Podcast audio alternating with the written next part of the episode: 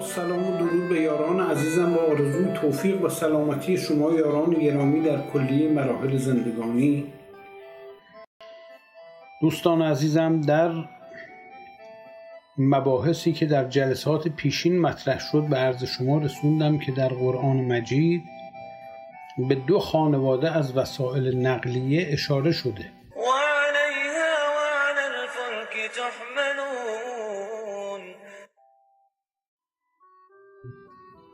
یکی وسایل نقلیه‌ای که به وسیله انعام یعنی حیوانات چارپایان جابجا جا میشن و یکی از مواردی که چهار پایان مورد استفاده آدمیزاد قرار می‌گیرن همین حمل اسقال و استفاده از اونها برای عیاب و زوها و رفت و آمد و طی فواصل دور و نزدیکه.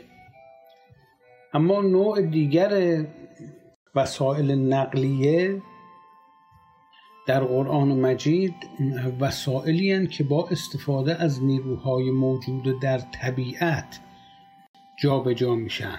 جریان های مختلف انرژی که در طبیعت وجود داره مانند جریان های هوایی در جو یا جریان های انرژی که در خارج از جو زمین وجود داره در سما یا فضا.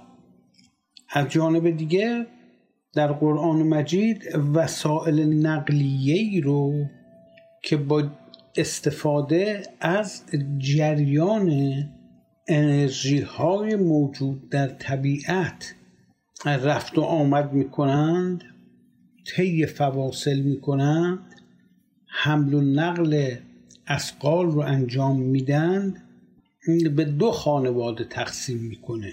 یکی فولک به معنی وسیله دریاپیمایی موج پیمایی حرکت در آب.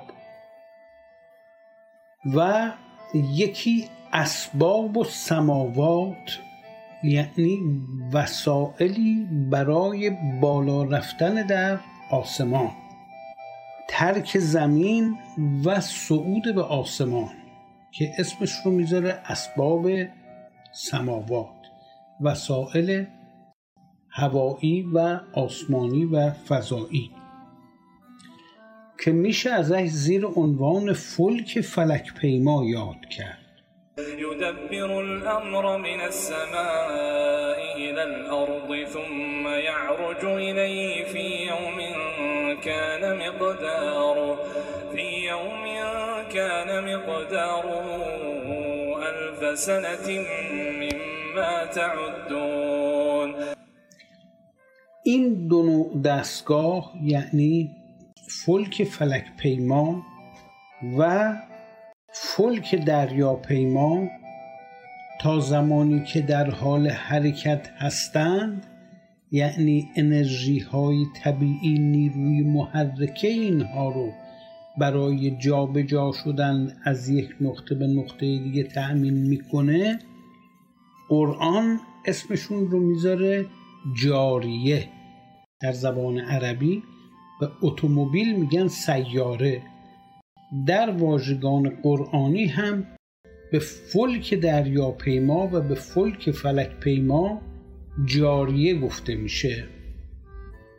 در یک آیه میگه فلجاریات یسرا یعنی وسائل نقلیه جابجا جا شونده میان نقاط مختلف دور و نزدیک به راحتی که در عین حال با راحتی هم مسافرین خودشون رو جابجا جا می‌کنند و چنان که در مباحث پیشین به عرضتون رسوندم جاریه به الجواری و جاریات جمع بسته میشه. اما در این حال قرآن مجید صحبت می‌کنه که این اسباب و سماوات میان به زمین و از زمین میرن دوباره به فضا و بین فضا و زمین رفت و آمد می‌کنن. به کجا میرن؟ به کجا میان؟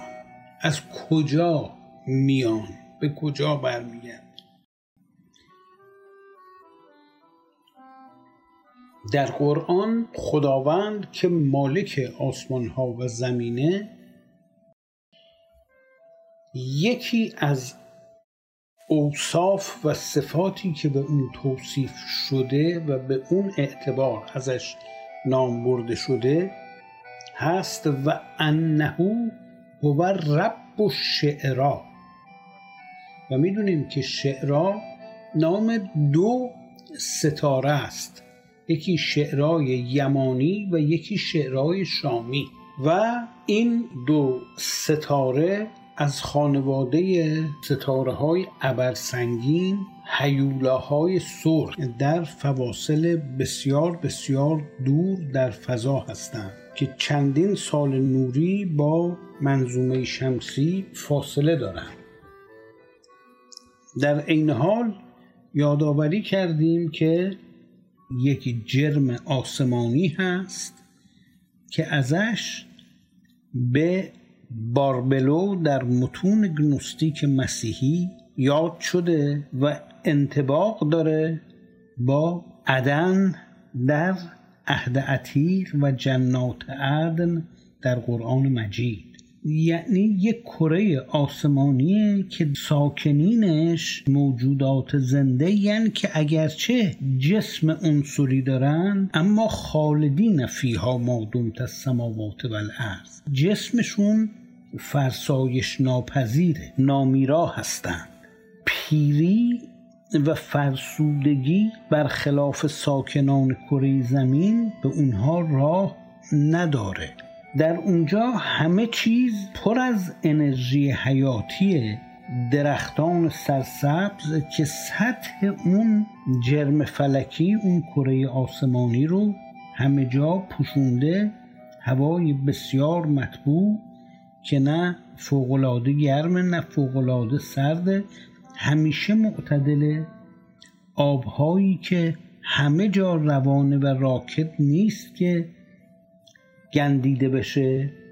جویهای مختلف و نهرهای گوناگون که درش مایعات پر از ویتامین و انرژی مانند مایعاتی که در شیر تازه در اصل تازه و در شراب وجود داره در اون رودها و رودخانه ها و نهرها همه جا جریان داره.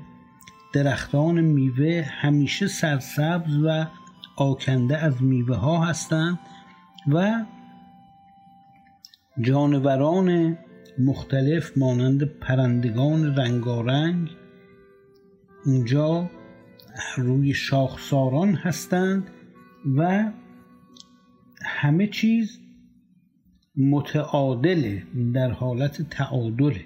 از اونجا به دار و سلام تعبیر شده. یعنی جایی که توش هیچ نوع خشونت و برخورد و ضدیت و نشانهایی از فعالیتهای غریزی و هورمونال وجود نداره.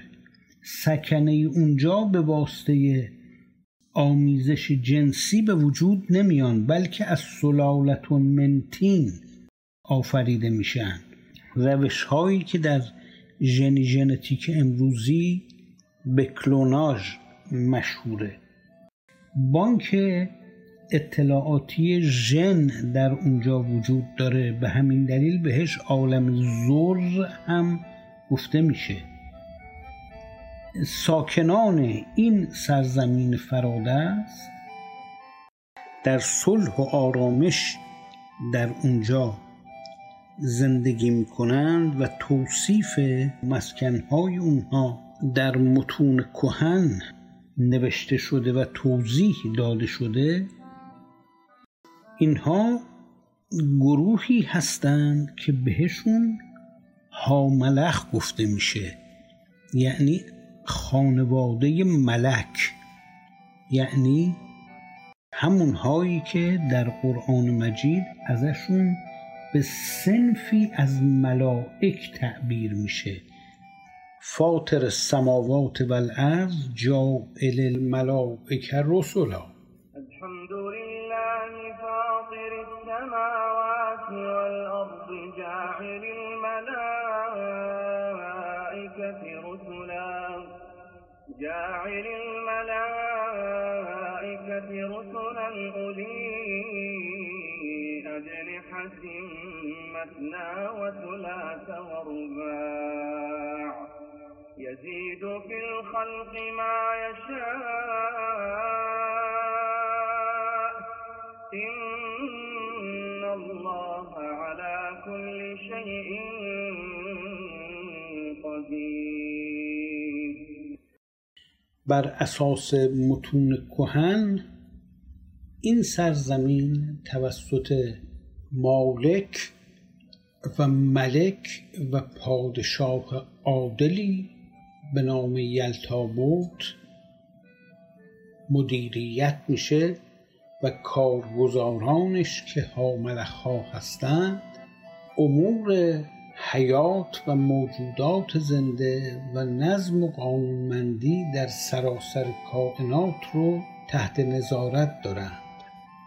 یدبر الأمر من السماء إلى الأرض ثم یعرج الیه يدبر الأمر من السماء إلى الأرض ثم يعرج إليه في يوم كان مقداره في يوم كان مقداره ألف سنة مما تعدون. بر أساس همین متون کهن به فرمان اون پادشاه عادل که نامش یلتابوته کارگزاران عالم هستی یعنی ها ملک ها زوج آدم و حوا رو در سرزمین فرادست یعنی در باربلو تکوین می‌کنند و سپس از اون نقطه به زمین منتقل می‌کنند اینها رو. همراه با ذریه بنی آدم و آیاتی که در مورد انتقال ذریه در قرآن مجید وارد شده به این امر مربوطه نه به داستان حمل افراد و اصناف حیوانات توسط فلک نو.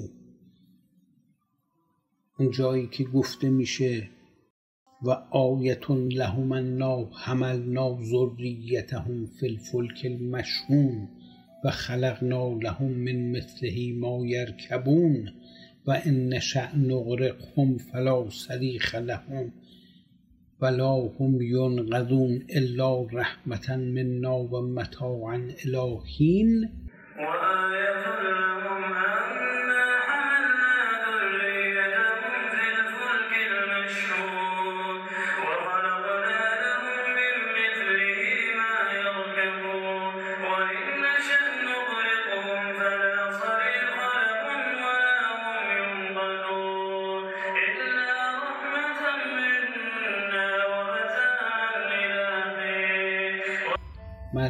به حمل ذریه با فلک فلک پیما از سرزمین فرادست به سرزمین فرودست یعنی سطح الارض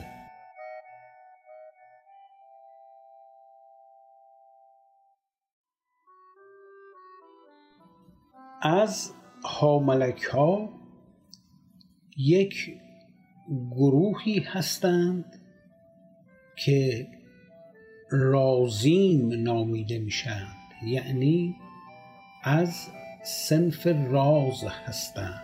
راز. به یکایک افراد این مجموعه رازیل گفته میشه. یعنی اینها ملک هایی هستند که کاملا شبیه آدمی زادند و به این دلیل که در بعضی از متون کهن از خانواده عهد عتیق گفته شده اون کسی که جسم آدم رو تکوین کرد به صورت خودش آفرید. رازیل ها که از خانواده رازیمند تدبیر و تدبر امور زمین به اونها واگذار شده.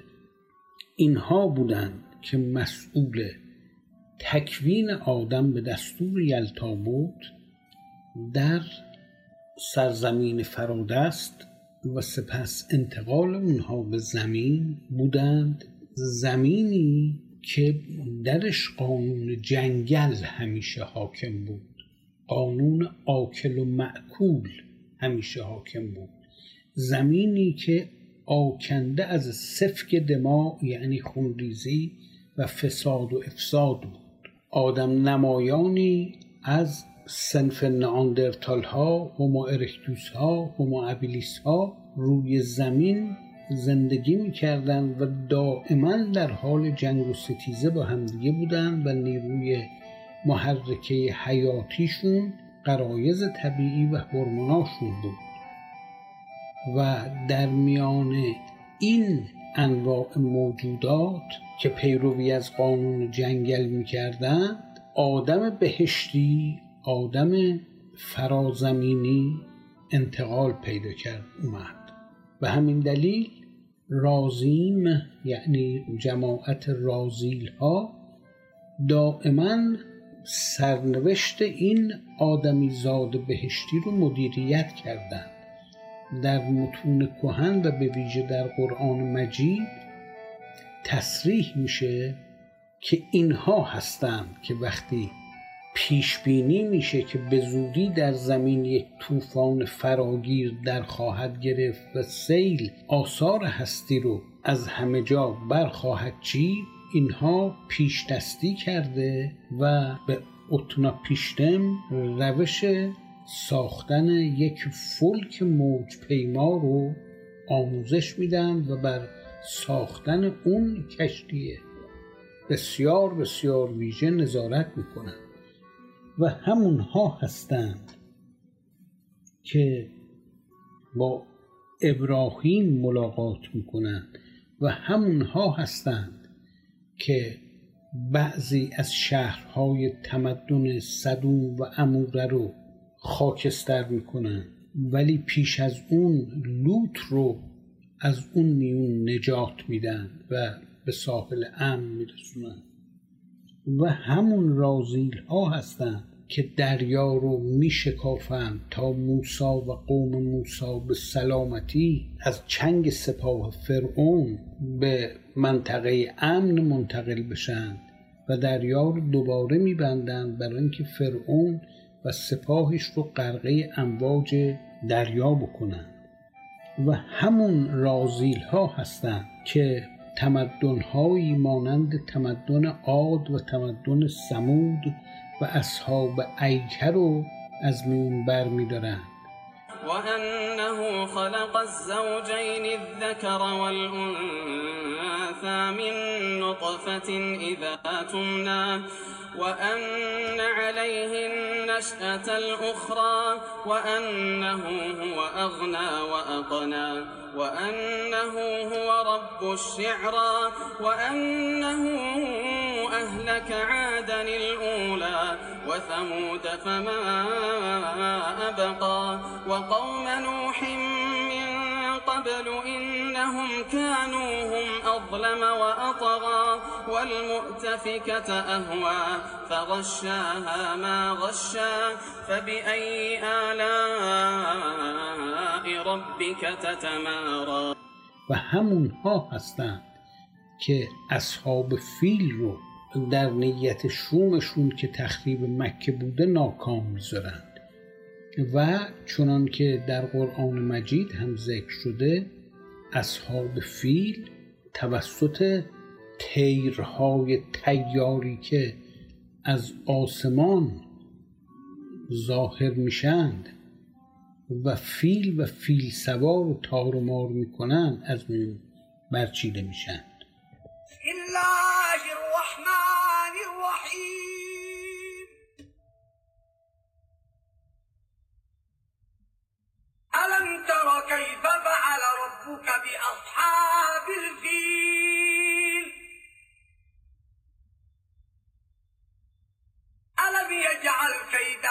ذي تضليل وأرسل عليهم طيرا أبابيل